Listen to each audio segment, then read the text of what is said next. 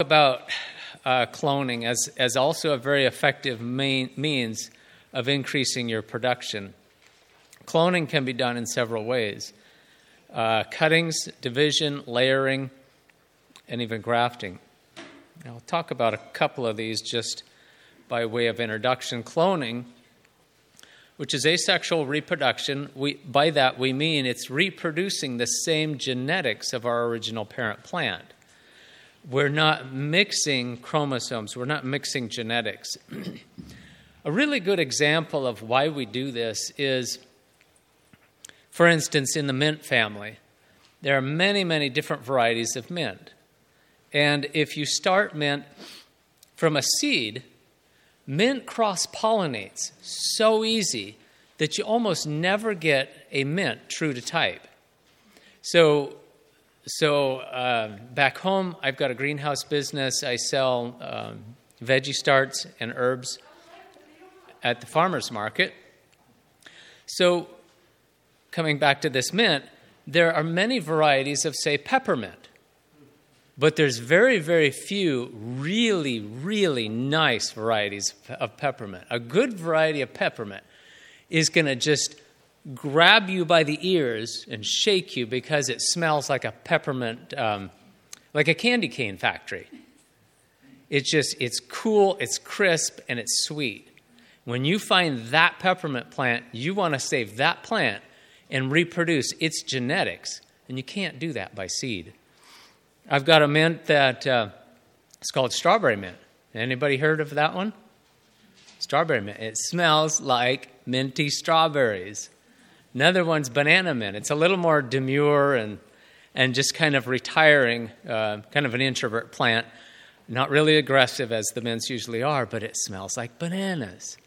You can't find these things out there. It's just hard to do. So when you find that that just that one special plant, you want to be able to reproduce that one.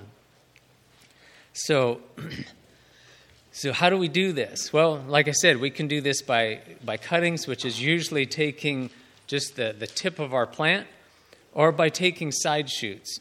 we can do this by division, simply dividing uh, a clumping plant into multiple sections, layering. Uh, layering is simply taking a, a shoot from the plant and rooting it before we take it off the, the, uh, the parent plant, or grafting. Divisions, like I said, it's simply I've got this plant, it's in the garden or it's in a pot, but it's too crowded. And with divisions on a clumping plant, we just simply either use a shovel or by hand, and if it's in a small pot, we can just pull it apart into two pieces. Now we've got two plants. Or we can dig it up and we can pull it apart completely down to the individual shoot. And sometimes we can get hundreds of plants. A few years ago, I dug up a uh, Siberian iris. It's a black Siberian iris that I had in my mom's flower bed, and it was a clump about that big around. Um, I wanted it for farmers market, so I dug up that clump that was about this big around down into individual shoots, and I made about 200 gallon pots of plants. And at five bucks a plant, that's not bad. So, uh, you know, it's going to take a couple years for that to grow up and make a nice, thick, full plant. But uh, that's the power of division. Uh, layering, several ways to do layering. The simplest way is to take a long branch or shoot and lay it down on the ground, pin it to the ground, and put a shovel full of dirt over that stem. In about a season or so, it will grow roots and then once it's got its own roots, cut it off the parent plant, dig it up, and transplant it elsewhere. Uh, another way of doing layering, what's called air layering, is skin off some of the bark in about an inch of the stem, maybe down, you know, however long you want that cutting to be. I've done this with blueberries and just come about a foot down from the, the tip of the, the, the branch, skin the bark off, and then take a uh, basically you're kind of making a hot dog with a piece of plastic and some potting soil and just wrap around wrap that that uh, around the uh, that scraping and then tie it off on either side so the plastic kind of encases that potting soil and in about a season or so over the course of, say, a summer, uh, that, that will grow roots. And towards the end of the season, you're peeking into the plastic. If you see those roots in there, go ahead and cut it off and transplant it wherever you'd like it. So that's, uh, that's layering. Don't want to go into that too much, but coming back to the, the basics of cuttings, several things I want to talk about uh, herbaceous versus perennial woody cuttings. I want to talk about rooting hormone, tools, tray sizes, creating environmental conditions that are conducive to good rooting. I talk about mother stock and about timing. So we'll start off with the herbaceous cuttings. These can be annuals or perennials. Uh, what I'm looking for is to get typically the shoot of a plant, inch and a half, or anywhere from about a half inch to two inches long. Um, and I want new growth. If, if you notice right outside this building, there's a big rosemary bush. Well, the plant is dormant right now, so it wouldn't make very good cuttings. Uh, it tends to be very woody right up to about an inch of the, the, the tip of that stem. It just it wouldn't make good cuttings right now. What makes the very best cuttings is in the spring when you when you're starting to get that first flush of of new uh, tender growth. Usually, those first shoots that come out are the, the thickest stems. They're just the heaviest cuttings. Those make the very best cuttings. And the reason why is that the tissue of that plant in that fresh vegetative stage is still able to, to change from, from stem cell growth to, and switching over to becoming root cells. That fresh, tender growth just makes that, trans- that transfer real uh, easily, very streamlined. Whereas when it's old and woody, it becomes a lot more difficult to, to switch gears genetically and go from stem cells to root cells. So, so uh, whether it's an annual or a perennial, I want that fresh new growth. So if you look at this plant, uh, anybody know what this plant is? Just it's rosemary. That's right. Uh, it's rosemary, but if you see what has happened on this plant, it's almost done blooming. You see all those, those buds, it's almost done flowering. Um, after it gets done flowering, it's going into a vegetative state, vegetative growth. Plants, like animals, like people, when it's in, the, when it's in reproductive mode, nothing else will get done. So after it starts getting out of that reproductive mode, it will start growing, and that's where you get this flush of green growth. And if you notice the color on those shoots, what color? Kind of that bright lime, fast growing, we're happy about life. And that's what I want to key in on. Those will make really good cuttings. So, so that's what I'm looking for. Examples of things that cut very well basil, catnip, chamomile, fuchsia. I wouldn't worry about writing all this down, but you, you can see fuchsias, lavender, lav- lemon balm, uh, lemon verbena. How many of you are familiar with lemon verbena? That's a marvelous plant. How many of you, uh, just throw this out, how many of you like saffron rice? Anybody?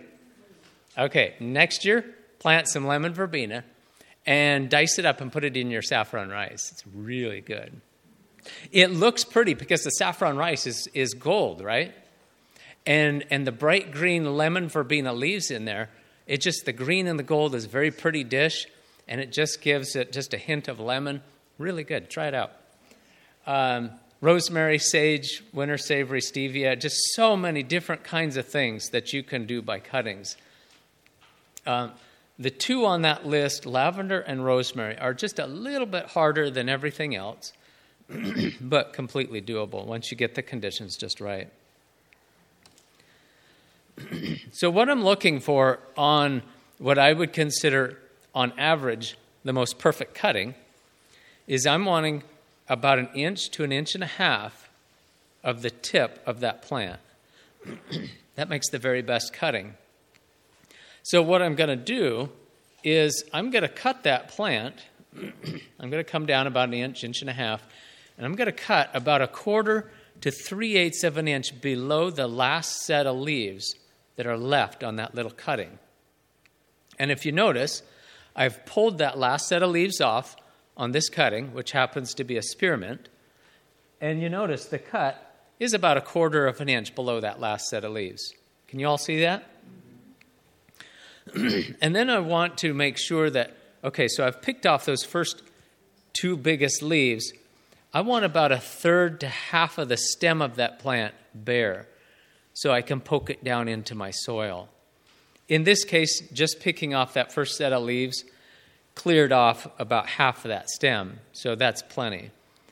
Also, the leaves that is remaining, the leaves that are remaining, cumulatively, I want a leaf area of about the size of a 50 cent piece.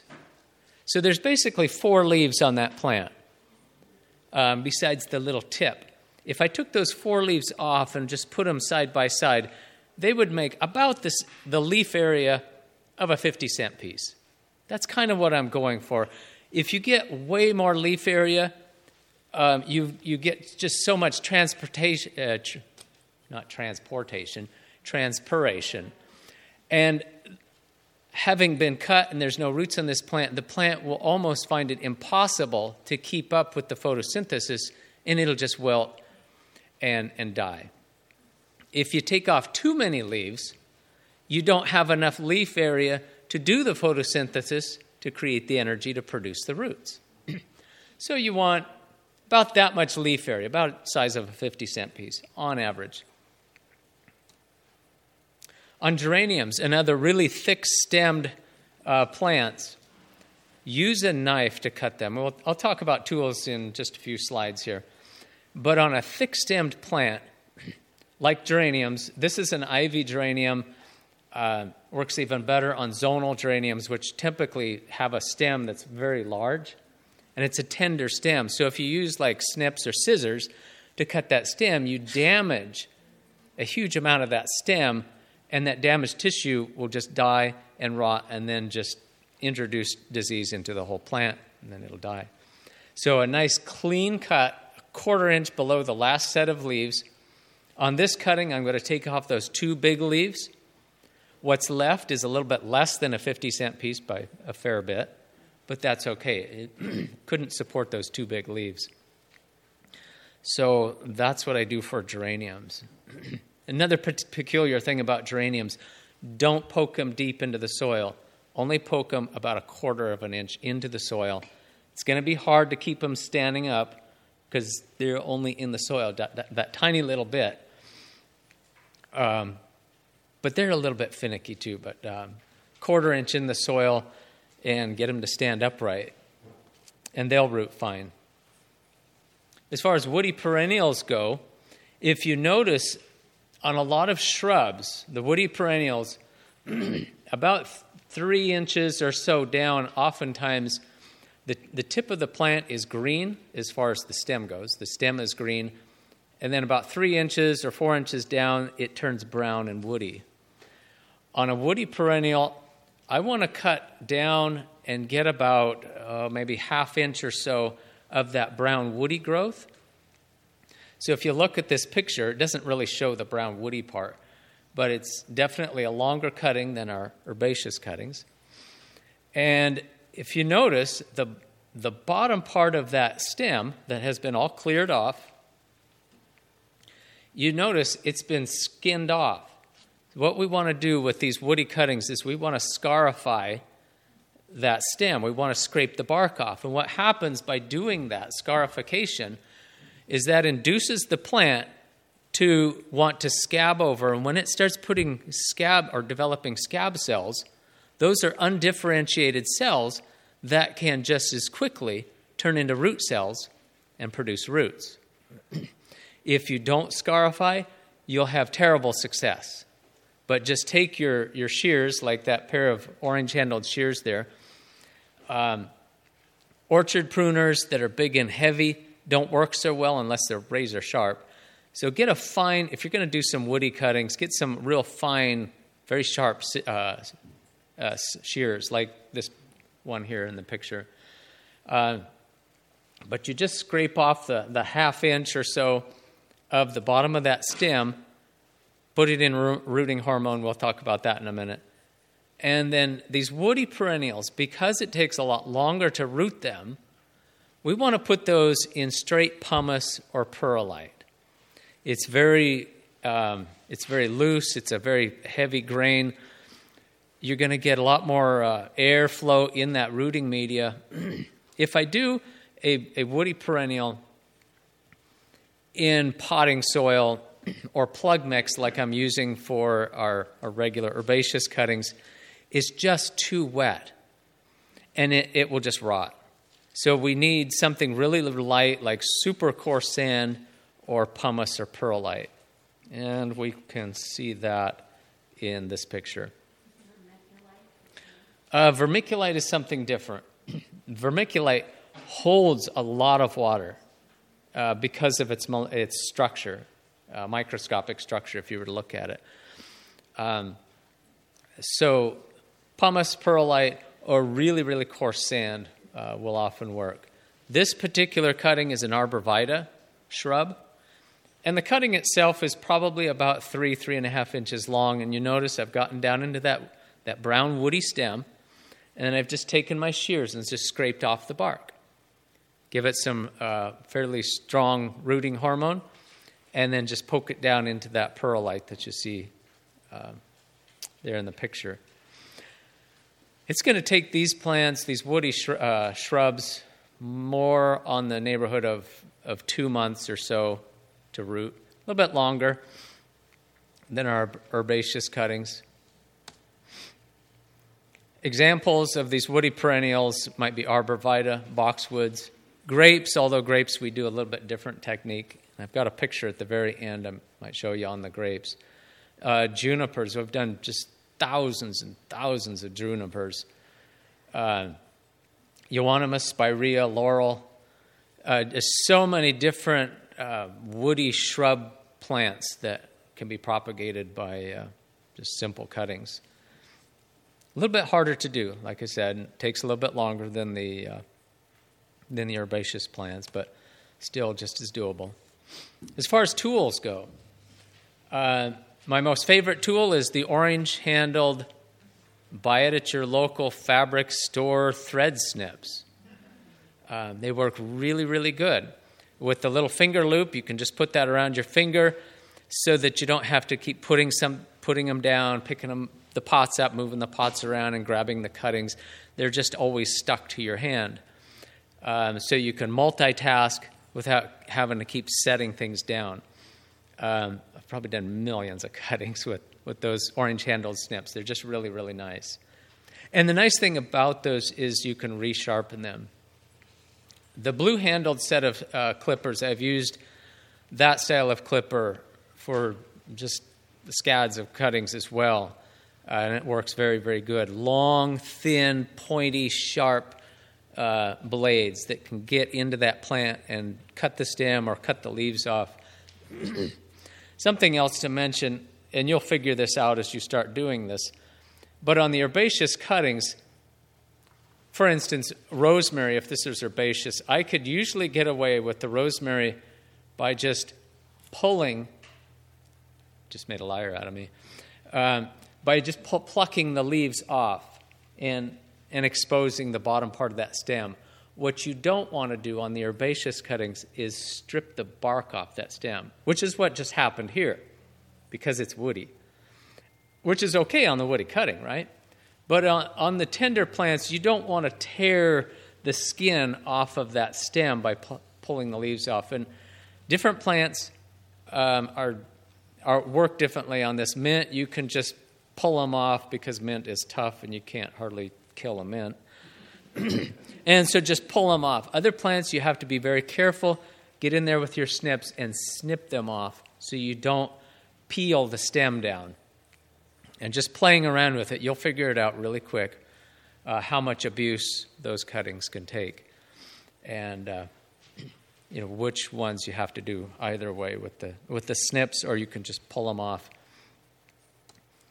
As far as rooting hormone goes, Uh, going from the left, that, that little container there is product called Dynagrow. It's actually a gel. smells a lot like uh, vitamins. smells very vitamin uh, but that product's a gel, works okay. The next uh, two little white bottles are a product called Hormodin. It actually comes in three different strengths. Hormodin number one is a very um, dilute rooting hormone. I would use that for almost all of my herbaceous cuttings, all the way to uh, number three, which is very concentrated for the, the woody, the real woody cuttings. it's a powder. The, the rooting hormone right next to that, called Rootone, is also a powder. And the one on the right is Dip and Grow, it's a liquid. The powders are a talcum powder base. Um, and I've used all of these products. There's one that's not pictured that's uh, you see it quite often. It's called Hormex, and it's just very sim, uh, similar to the other two powders in the middle there. Uh, the Dip and Grow is the one I prefer because it's a water alcohol base as a liquid. So when I take that cutting, just think about it. You cut your hand off to start a new human. Well, it doesn't work that way with us, but imagine if it did. You have an exposed surface, right? That, that is exposed to infection. Same way with the plants. The nice thing about that liquid uh, hormone with that alcohol in it, that alcohol will kill off um, more pathogens and sterilize that cut a lot better than the than the um, the, the powdered based hormones. So I like using the uh, the liquid dip and grow. And a little bit goes a long, long ways. So, you know, just a little container will last you probably all season. Let's look at cutting trays trays that we're going to put our cuttings in. So if you notice, I've put on this picture little red lines, and I've done that for a reason. These two plug trays are, are my standard trays that I use to do my cuttings in. The one on the left is a 105 cell, so there's 105 little cells in that tray. The one on the right has 84 cells in that tray. If you notice, if you're really sharp, that both trays are seven cells wide, and then however many cells long the tray happens to be. Couple other things I want to point out on this on these trays. You notice the little holes between the cells. In the olden days, the trays didn't have those little holes, and what would happen is the tray would dry out around the edge way faster than the, the tray would dry out in the middle. And so it just became a nightmare to keep everything evenly watered.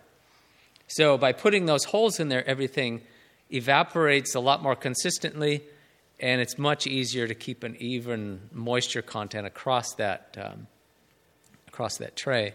Another thing to notice is you notice those plugs are not round. One is hexagonal, and the other one is kind of round, but it's got these little ribs on the inside of the, the plug. What will happen when a plant starts rooting in a round plug tray is the roots will go out, hit the round side, and just start doing this, just start spiraling.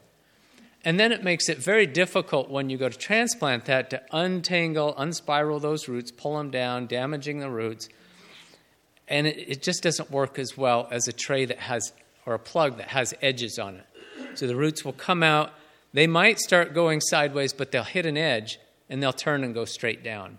Makes a much better cutting. So if you pick up a couple of uh, plug trays somewhere along the line, don't get ones that don't have those little holes and don't get ones that are round, smooth and round. Don't work nearly as well. So, something I want to point out here almost all of my cuttings are going into four inch flat, uh, pots. So there on the left is a flat of four inch pots. And if you notice, do some counting real quick here, there are three rows of six pots. Do you see that? In my four inch flat. So there are 18 pots per four inch flat that I take to market. Well, if I look at just three rows of my plug tray, do the count, I've got 21 cells in three rows of my plug tray. You see that? Because it's seven wide. That allows me to take three extra cuttings so that if a couple fail, as long as I still have an 85% rooting rate, I've got enough cuttings to fill that four inch uh, flat. And there's, there's nothing more of a pain than having not enough cuttings so that you're like two cuttings short of a full flat. Two, cor- two cuttings short of a full. That's like a few bricks short of a full load. Um, but anyway, so you see what I'm saying? And, and if they all root, well, that's fine to, because I can take those extra three cuttings and just put them in with one of the cuttings or a couple of the cuttings that are smaller than the rest. So I'll just double up on three of them that may be a little bit smaller than the rest, and they'll come out and, and be just fine. So that's something to keep in mind is do multiples of whatever size of flat that you're going to eventually put them in. Another thing to keep in mind that I forgot to mention was I'm shooting for a plug cell that's about a quarter of the size of my final pot. So I'm going into four inch, um, four inch pots. So those plugs are about an inch, inch and a quarter around, about a quarter of the, the final size that it's going to wind up in. That's about the, uh, the right ratio. As far as rooting media goes, the one th- bad thing about this picture is the soil that's on the right is damp, the soil on the left is bone dry. Don't pay any attention to the color difference, that's kind of distracting, but the soil on the left is a potting, no, excuse me, is not a potting mix. The stuff on the right is a, just your general basic potting mix. It's got pumice, uh, peat moss as its primary ingredient but the, the pumice and the grade of peat moss that's in there is fairly coarse. When you put those coarse ingredients in a plug tray, the dynamics of that little plug change drastically from cell to cell. Even one little piece of, of, of large pumice in a cell can change the dynamics of what happens in that cell drastically from cell to cell. So, for doing these herbaceous cuttings, you want to buy a, a bag of soil mix that's labeled seedling mix, or sometimes it's labeled plug mix. It's a much finer graded uh, uh, product. The, uh, it actually has the little white flecks in the uh, plug mix are actually um, vermic, not vermiculite, perlite. Perlite, and it's a much more finely graded uh, uh, peat moss. So it makes a much more consistent mix in those little tiny plugs. And that's important to have uniformity uh, across that, that plug tray. So, plug mix or seedling mix uh, works much better for our herbaceous cuttings. As far as environmental conditions go, what favors root growth is cool tops and a relatively speaking warm root zone because that's where we want things to happen is down under the soil where those roots should be and we do this by a couple of things. Number one we shade the plant a little bit. We want bright but indirect sunlight. As much light as we can get but we want it indirect because we're stressing that plant because it has no roots. It has no way to pick up water or moisture except by just absorption at this point. So, so we want to minimize that brightness. We want to slow down the photosynthesis a little bit. Root zone heating especially helps the plant at night. Um, the, the tops have cooled down, so the, they create less of a demand for, for moisture. And the other thing we want to do is early on when we first make our cuttings, we want to mist them. Um, that also uh, brings down that, um, that demand for, for moisture that can evaporate the, the uh, or wilt the plant. Something that I keep in mind if I can keep my, my cuttings from wilting the first three days of life, I've got 90% of the battle licked. So just keep them from, from wilting the first three days, and it will develop a little bit of a scab over that cut. It will slow things down as far as the demand for moisture. And like I said, as long as I can get that first three days without wilting, uh, I know I'm probably going to have pretty good success. Now, obviously, most of us probably aren't thinking about the scale of that picture, but it's, it just kind of shows and demonstrates these are actually plug trays of seed, but it, it's the same way with cuttings. In this picture, you notice you've got the PVC coming up from underneath the bench with little mister heads on them. You can either come up from below or come down like this picture. The, uh, the misting nozzles are coming down from the ceiling. Now, the, way, the reason this works is because just before that little misting head, there's a little pressure compensating valve that when the, when the water is actually shut off, that little pressure compensator shuts off the water flow so that it can't drip and empty that, that long piece of pipe on the three or four cuttings right below it. If you don't have that compensator, it'll blow out the cuttings right below where it's dripping. You know, just it's waste, wasteful, and it'll ruin it. So you've got to have these little compensators in there so that it doesn't continue to drip when the pressure is shut off. That's very. I learned that the hard way years ago. as far as misting nozzles, uh, I use the one in the middle, which uh, is called the Fogg-It nozzle. You can get those at most uh, garden centers. It just screws on the end of a hose. That's the one I use right now because I, am not doing a tremendous amount of cuttings at this point. Uh, I also am a beekeeper, and so most of my energies in the last few years have been moving more into the beekeeping aspect of our business, so I've been growing that. So I don't have all the fancy equipment at this point. I've just got that Fogg-It nozzle at the end of the hose, so when I do my cuttings, which is, you know, two or three flats at a time, plug trays at a time, I'll just scoot them under the, one of the tables in my greenhouse and fog them a couple of times a day. And for the first couple of days, that's fine. But then again, I live in the Pacific Northwest, and that big, bright, shiny thing that's up in the sky right now, we rarely see in the winter. So it's easy to not worry about stressing my plants because it's too bright, too hot. Um, some of you that live, like maybe down here, you're going to have to pay a little bit more attention to keeping those plants uh, uh, misted a little more often than that. The misting heads, that, that one on the left, the brass one, works really good. It puts out a really fine spray out to about two feet. Um, the black heads, you notice they're color coded. Uh, they put out different flow rates. So if, you, if you're setting up an area that you want a lot of cuttings, maybe you're working into a farmer's market and you're going to do a lot,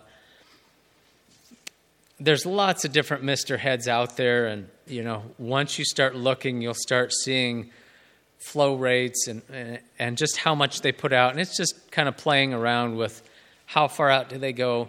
You want to overlap them so that there's no dry areas. So you wind up usually putting these things quite close together. Maybe if if it's got a three foot spread as far as where it'll mist out to. put them like about a foot apart. And so there's lots and lots of overlap. So there's no real wet areas six inches away from a real dry spot on the edge. As far as timers go, uh, like I said, in in what I'm doing right now, I don't need fancy nozzles or, or timers because I'm just doing a few uh, flats at a time. just poke them under a table where they're getting indirect sunlight uh, and just mist them a few times in a day. But, but in the past, I've used timers similar to this. There's two dials there. One dial regulates how much time the water is actually turned on, and the other dial is how frequently the water turns on and shuts off. So, for a timer that you want to use for cuttings, you want it to go down to a three to five second interval so that you can turn that thing down so the water will come on and mist those cuttings for three to five seconds at a minimum so that you can turn it up and, and give it more on, on warmer days. Middle of summer where it's real hot, you might turn that up a bit. And you want a frequency rate of 15 to 20 to 30 minutes. So if I'm down here in a greenhouse setting and it's July and I'm still doing cuttings, and it's what's the temperature here in July? Just plain hot. Okay, so so I'm going to have those that that cycle turned up to about maybe 5 to 10 seconds misting every 15 minutes. I'm also going to have a cooling fan on that greenhouse, so I'm going to I'm also going to cool that greenhouse down as well. So but you know, if I get a string of of a week of cloudy days, at that rate my plants are going to get waterlogged. So I'm going to go in there and I'm going to turn that rate way down. So it's maybe watering for three to five seconds every hour. If it's kind of a cold, cloudy day, you're not going to need quite as much mist on that. How much time do I have here? It's 10 o'clock. Oh, good. Uh, this is another type of timer. Um, that you can just plug a solenoid into. So typically, people that are, are making a built in system that's a little bit bigger, typically they'll use a solenoid rather than just uh, like these two timers, as you can see, they just hook onto a faucet and just run a hose to your misting system. This tends to be more of a built in thing where you've got the timer that regulates that plug in. Um, but the same, same features, two dials, uh, changes the rate and the frequency. As far as root zone heating, you can do this many different ways. if you look in your seed catalogs, you can uh, oftentimes near the back of the seed catalog, you see these grow mats. Don't buy those. Those are way, way too expensive. And they're little. You can only get just a couple of flats or one flat on those grow mats. They're just terribly expensive. Heating cables are a little bit less expensive, and if you really want to go economical, just go get a um, electric blanket from a secondhand store, and then carefully take it all apart and get the cables out of it. And just like this picture, where those yellow cables are, you're going to bury those down into real coarse sand, maybe an inch or so. And that's going to dissipate the heat and make that whole bench top nice and evenly warm. The nice thing about the, the electric blanket, you've got the dial control, so you can set it so that that soil underneath that plug tray is about 70 degrees. That's going to make that little root zone part of the plant really, really happy. In this picture, the, the sand is just pulled away to expose this, the, the cables. The sand would go back. And then I would put a, a woven weed barrier fabric over that sand because you don't want your plugs, when they start growing and putting roots out the bottom of the plug, to grow down into the sand and then you're pulling sand away every time you pull the plug tray away. You don't want that to happen because it's going to mess up your table. I've also seen people do this. Uh, one of the most creative ways was a guy took a crock pot, quarter inch tubing, and a. Uh, an aquarium water pump. And he just cycled the, the water from the crock pot through the uh, quarter inch tubing across his bench, back and forth, and then back through the, uh, the little aquarium pump back into his uh, crock pot. ingenious setup. I've also seen people do that exactly the same thing with a full size water heater. You're using a lot of electricity. Uh, but full, full size water heater, just a little circulating pump, and half inch PVC across a, a whole greenhouse, maybe half the size of this building. So they were doing um, woody shrub cuttings, um, but it worked fine for them, and the amount of cuttings that they could get off that more than paid for their electricity. So those are just some ideas. Like I said, I'm doing my cuttings just on the floor right now, and it works just fine for me. But oftentimes, if you can get those cuttings up on a uh, on a bench, another thing that you can do that I've done is I've simply used a a bench that has slats on it, put the weed barrier over it, and take the weed barrier clear to the ground, and cl- enclose the underneath side of that table, and just put a little space heater under there.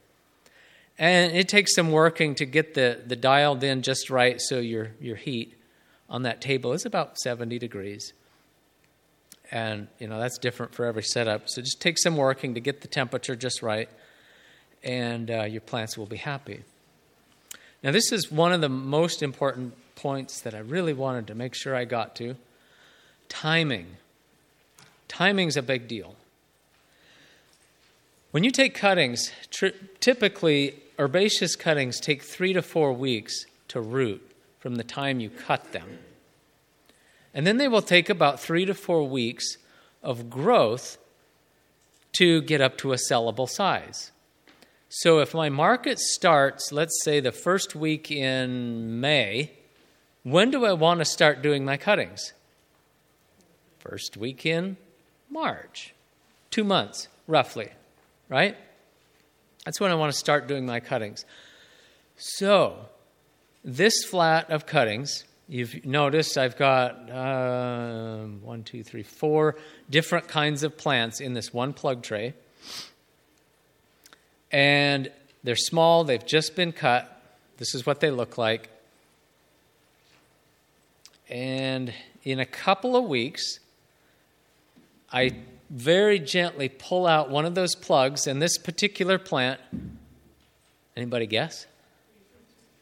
You're right, it's basil. Do you know what kind of basil? Uh, close, but no. This is actually a really neat basil. It's called African blue basil. How many of you have heard of African blue basil? It's real pretty.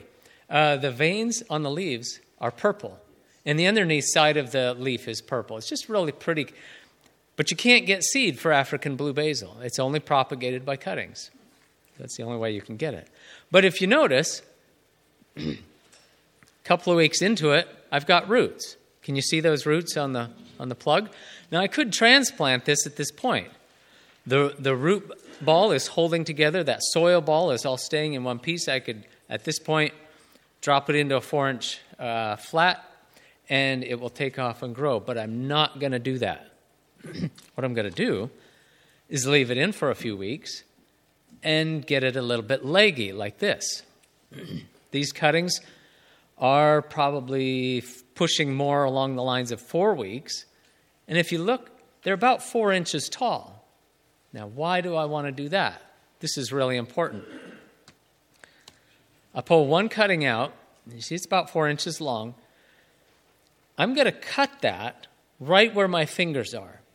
And that's going to do two things for me. Number one, below my fingers, you see there's two sets of leaves. Almost all plants have a little shoot that comes out at the base of every leaf stem, right? So when I cut that plant there, there's going to be four shoots that come out, and it's going to make a bushy plant. If I don't do that, it's going to be an herb on a stick.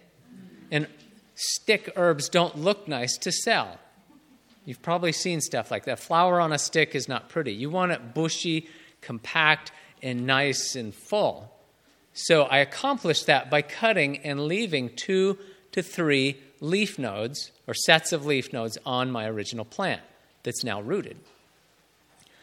So I can I can cut that right there, and then I can take that original plant, transplant that, maybe the next day or, or even the same day, Stick that in a four inch plat, uh, pot. You're giving it new soil. and soil fertilizer, the roots just go out into that new soil and it just takes off and becomes a nice, compact, bushy plant for market. Ah, but what did I do to the top part of that plant? That becomes another set of cuttings. Trim off the bottom set of leaves, and it goes right into a plug tray for my next cycle of cuttings. So I don't have to do a lot at one time. I just have this rotation going.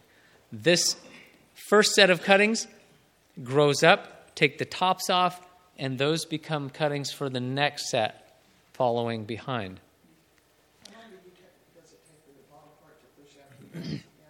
um, usually three to four weeks. So from cut to rooting, three to four weeks.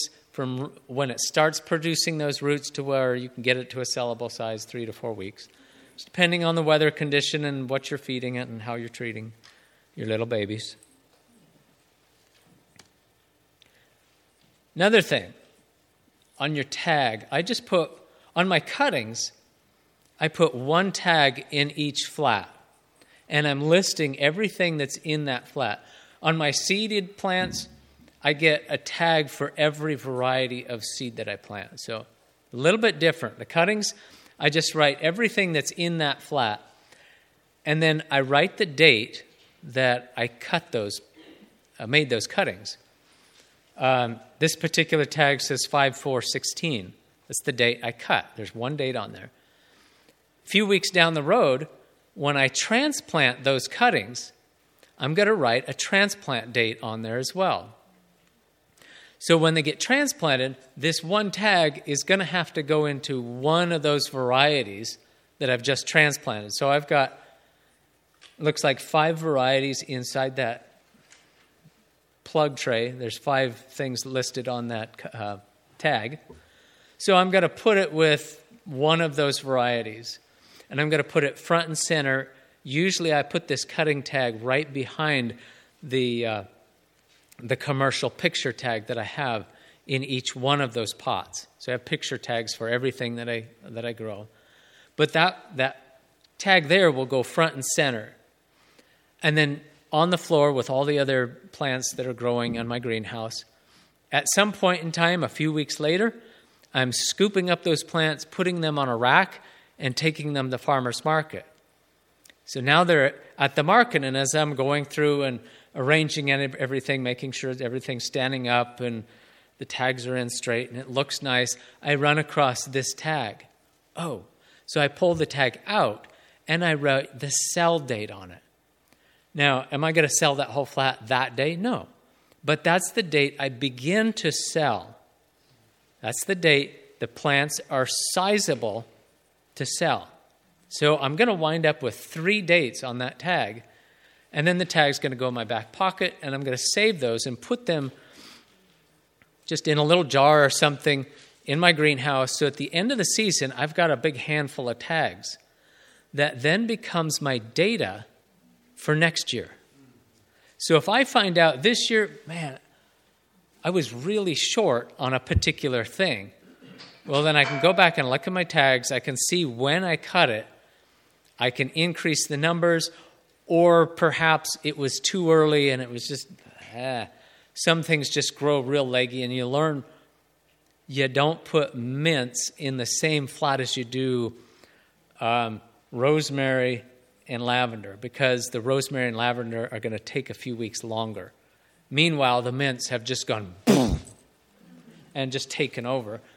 And uh, it's like, uh, try to get things that, that grow roughly the same um, rate. so I can, I can look at those dates and think, ah, I was too late. I was a few weeks too late, so I'm going to back my date up. You, you see what I'm saying?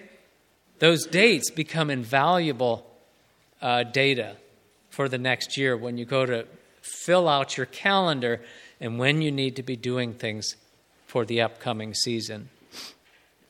So, in theory, I would be doing that right now, putting in these dates, and so that when I flip my calendar up, it's like, okay, so this week I need to do these cuttings, those cuttings, and uh, that's how I keep track of things.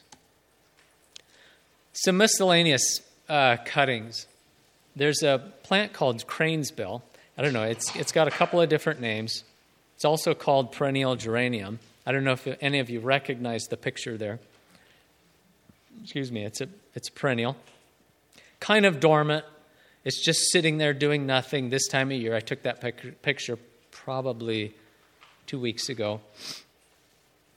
Um, it's got really pretty flowers. The foliage is very peculiar, has a fairly strong smell to it.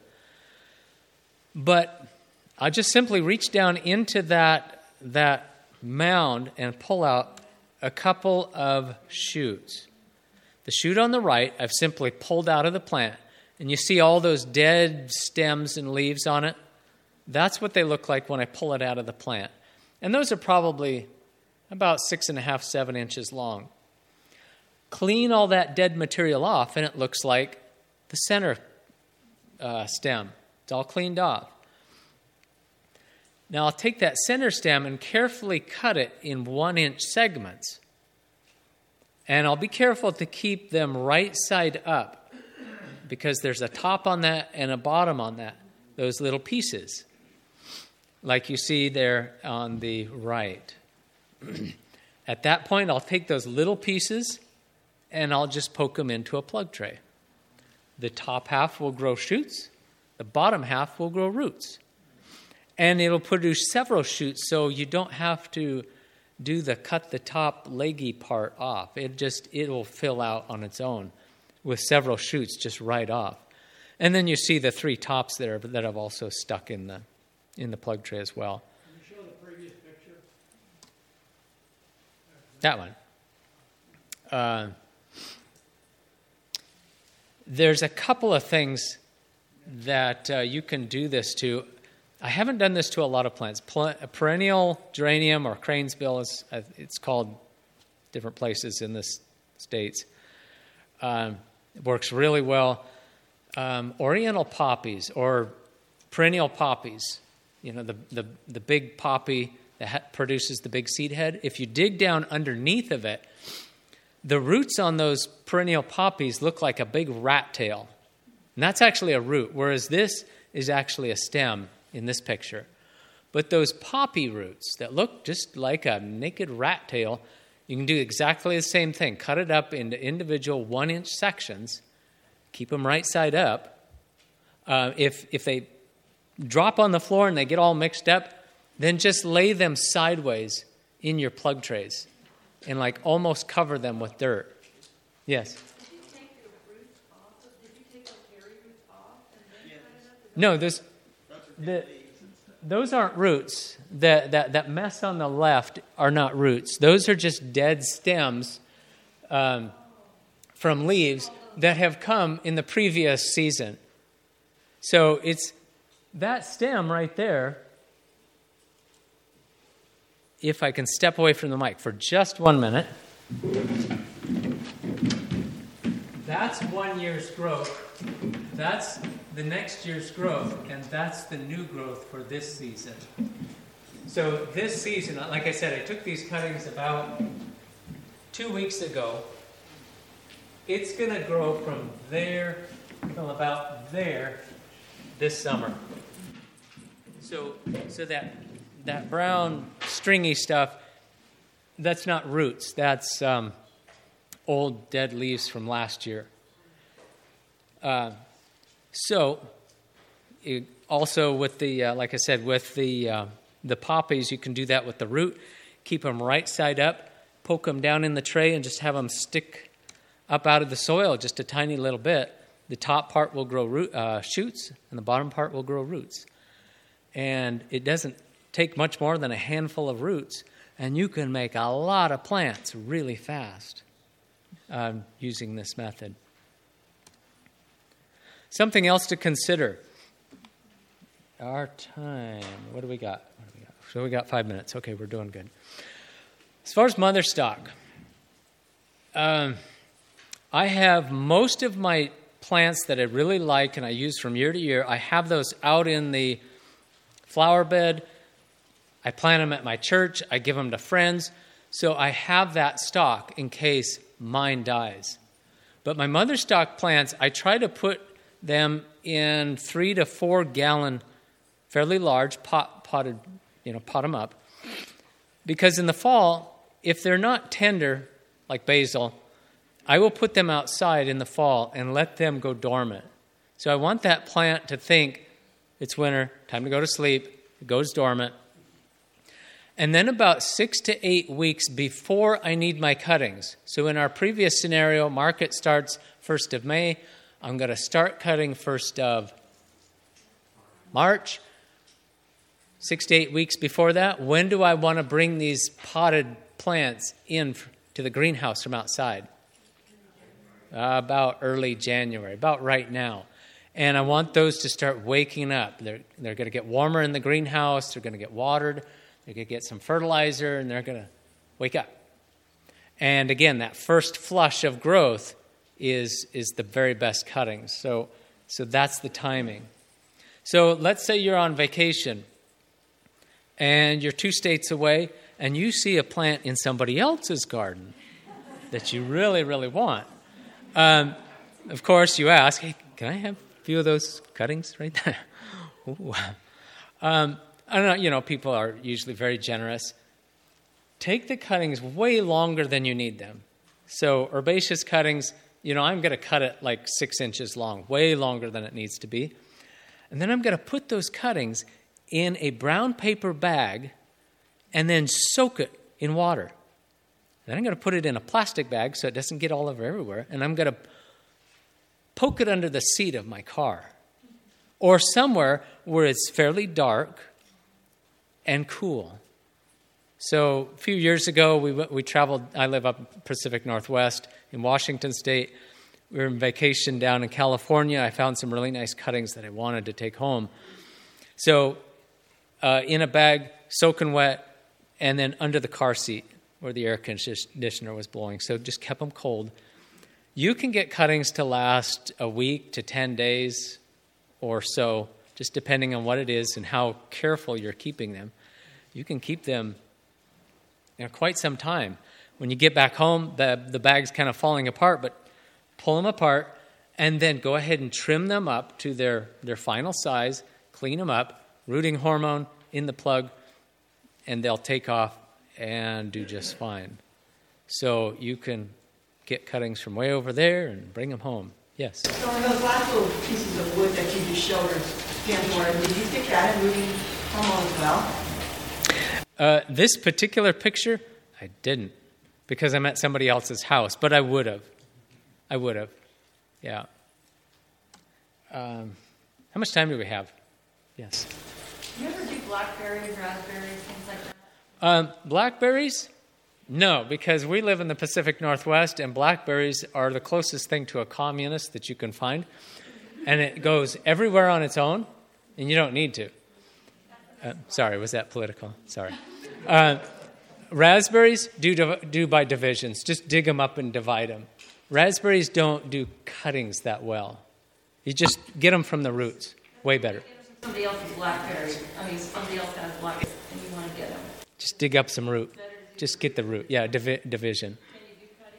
Um, you know, mm, not very well on blackberries. Um, you can watch because the blackberries will grow out, and the moment they hit the soil, they will grow roots at that point, you can walk around and find all those little uh, the shoots that have hit the ground and dig up those while they're just a little tiny plant. And yeah, once you get that crown, you can take it away and transplant it. Yes. Figs? Oh, oh, oh, oh. Okay, so figs. Real quick here. Uh, I think we just got a, maybe a minute. This is kind of my farmer's market setup here. I've got big tags on the on the rack, and then you see every little pot has its own little picture tag. Um, this is a picture of how I do grapes. Grapes, 14, 16 inches, you get at least three or four leaf nodes, a little bit of rooting hormone, and just jam them down into pumice and put them in a protected area outside over the winter because you're doing this in the winter when they're dormant. And by spring, they're going to be full of roots and little shoots starting to grow. Same thing with, I don't know why I threw this in, some of our blueberries. You notice the back blueberry is sitting on a quarter. It's as big as cherries. um, Uh, these cuttings here are kiwi. Kiwi. You would do figs the same way you would do kiwi and grapes. A cutting about this long, um, you know, and skin it up a little bit, a little bit of rooting hormone, and put it in pumice. This is actually perlite, but pumice, perlite, whatever you have. For, for grapes and kiwis, you're going, you're going about 14 inches long. You're going about this big. That's a six inch pot. Oh, and this is really, really important. On kiwis that have male and female plants, once you cut those, you don't know what they are because you can't turn the leaves over and check. So, sorry, that was bad humor. Um, you don't know whether you cut these, so you can't mix them, right? Because you don't want to sell people a bunch of male plants or all female plants. So you notice what I'm doing. I put the female cuttings in a round pot, and they always get planted in a round pot, even after they've gotten rooted. The males always go in square pots, because we're always square, you get it? Um, so that keeps the males and the, and the females separate. Otherwise, once you lose the tag, if they're all in round pots, it's anybody's guess. Yes? What's inside the pot? Perlite or pumice. Uh, grapes, kiwi, figs. Cut them the same way. While they're dormant, sleeping, just poke them down in there. A little bit of rooting hormone. Like this picture here. You can see the. I used powdered rooting hormone on this just because I'm using it up. Um, just real quick, geranium cutting, and I think I'm pretty much done and out of time. Yes? Just a question about, you, you put things, you, you put these cuttings outside during the winter. Does that work well in really northern climates where we get really, really cold? Put them in a little bit of a sheltered area. You know, cold, because they're dormant, you cut them outside. So they're already outside, right? So put them in a pot, put them in, maybe in a little bit of a sheltered area where they don't get uh, an icy blast on them to really dry them out. You just don't want them to dry out. If you live in a northern area where you get a lot of sun, you don't want the sun to scald or dry out that stem. Um, so, yeah. I've never done mulberries. Um, but maybe go online, check, quick. Mm, Sometimes no. Figs root fairly easy. Uh, because I live where I do, I'm kind of at the northern edge of fig territory, and so I do just because. But if you're down in places where figs just naturally go, probably wouldn't need hormone on those. Like camellia and uh, gardenias, things like that that don't, you know, evergreen. Um, Look that one up. I, I haven't really, I've been around those plants, but I haven't really done those. So, what? Roses. Roses are, mm, well, you can do it either way, either like an herbaceous or like a woody cutting. Sedum. So, uh, sedum plants, like this picture here, just simply pull the leaf off, and if you get that little bud, sometimes you can take it and carve it off the stem, but they just pull the leaves off and they will root and turn into plants just like this. Yeah. Can you root peppers, and is there an organic root compound? Um, well, the the two rooting hormones in each one of those mixes are organic, but it's organic as in organic chemistry, rather than organic as in straw hat and Mother Earth news. There's a two different kinds of organic. Um, we are organic because we're made entirely of organic molecules, right? So it's it's a conundrum. The hormones themselves are made of organic molecules because it's a carbon based compound, but it's not organic as in certification organic. But they are normal hor- hormones that you find. Actually, yes, you can. Um, you can make a tea out of willow bark. That's organic. Willow bark has the uh, has compounds in it that will act kind of like rooting hormone. And I think I need to be done here. This media was brought to you by Audioverse, a website dedicated to spreading God's Word through free sermon audio and much more. If you would like to know more about Audioverse, or if you would like to listen to more sermons, please visit www.audioverse.org.